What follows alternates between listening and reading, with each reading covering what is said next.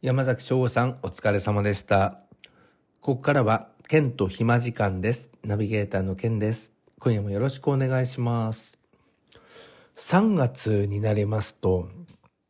なんかあの、卒業生からめちゃめちゃ連絡来るんですよ。会いたいです、みたいな。いつ会えますかみたいな。今、トータルで7件ぐらい来てるんですけど、これ、春って、あれなんですかね、卒業したあの頃を思い出すんですかね。それとも単純に時間的に余裕があるから連絡してくるんですかね。それとも年度末であの1年間終わったからなんでしょうかね。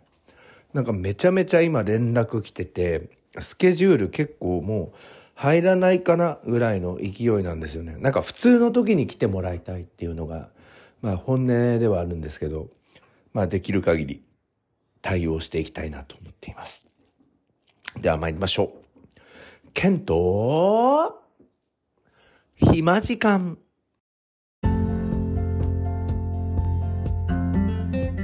こんにちは。ケント暇時間ナビゲーターのケンです。皆さんいかがお過ごしでしょうか、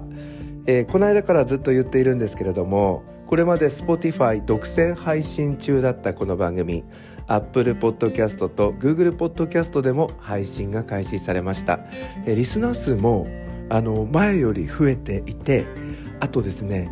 日本だけでなくてですね海外でもあの聞いていただけるようになりまして、えーちょっと張り切っている件でございます、えーこの間はすいませんこの番組の中で誰も聞いてないけどね。とか言って愚痴ってしまいましたけれども今ちょっとずつリスナーがついてまいりまして、えー元気になってまいりました。えーさて今日はですねちょっといろいろ話をすることがあるんですけどあの毎週お墓に、えー花を供えに行っているっていう話の続報をちょこっとだけして、えー今日メインの話に行こうかなと思うんですがそのお花ですね。あのねいろんな花屋さんの花を買って、えーお墓に、えー備えました、えーで、えー分かったことはどこの花が一番枯れなかったかなんです。答え薬の青木でした。薬の青木のあの入り口付近にあのバケツの中に入っている仏壇用のお花、えー、1セット340円ぐらいなんですけど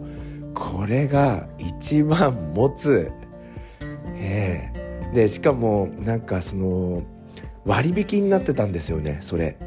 で今ちょっと1週間前の花がどうなってたかお墓取り掛かって見てきたんですがほとんど枯れてないんですよ。いや薬の青木のお花めっちゃいいです。ただですねその1週間の天気のこともあるんですよね。あの霜とか多い、えー時だとその前に花屋さんのアドバイスにあったように、えー枯れやすくなってしまう霜が降りるっていうのは花が、えーその霜が降りてる時間帯凍ってるようなものだから凍らしちゃうと枯れちゃうんですよね。ってそのあの本格的な花屋さんは言ってたんですけどその本格的な花屋さんの花はうーん結構枯れやすいのかな。それとも天気が悪かったのかな。でもねこの青木の花はめちゃめちゃ持ちますね。皆さんよかったら皆さんぜひ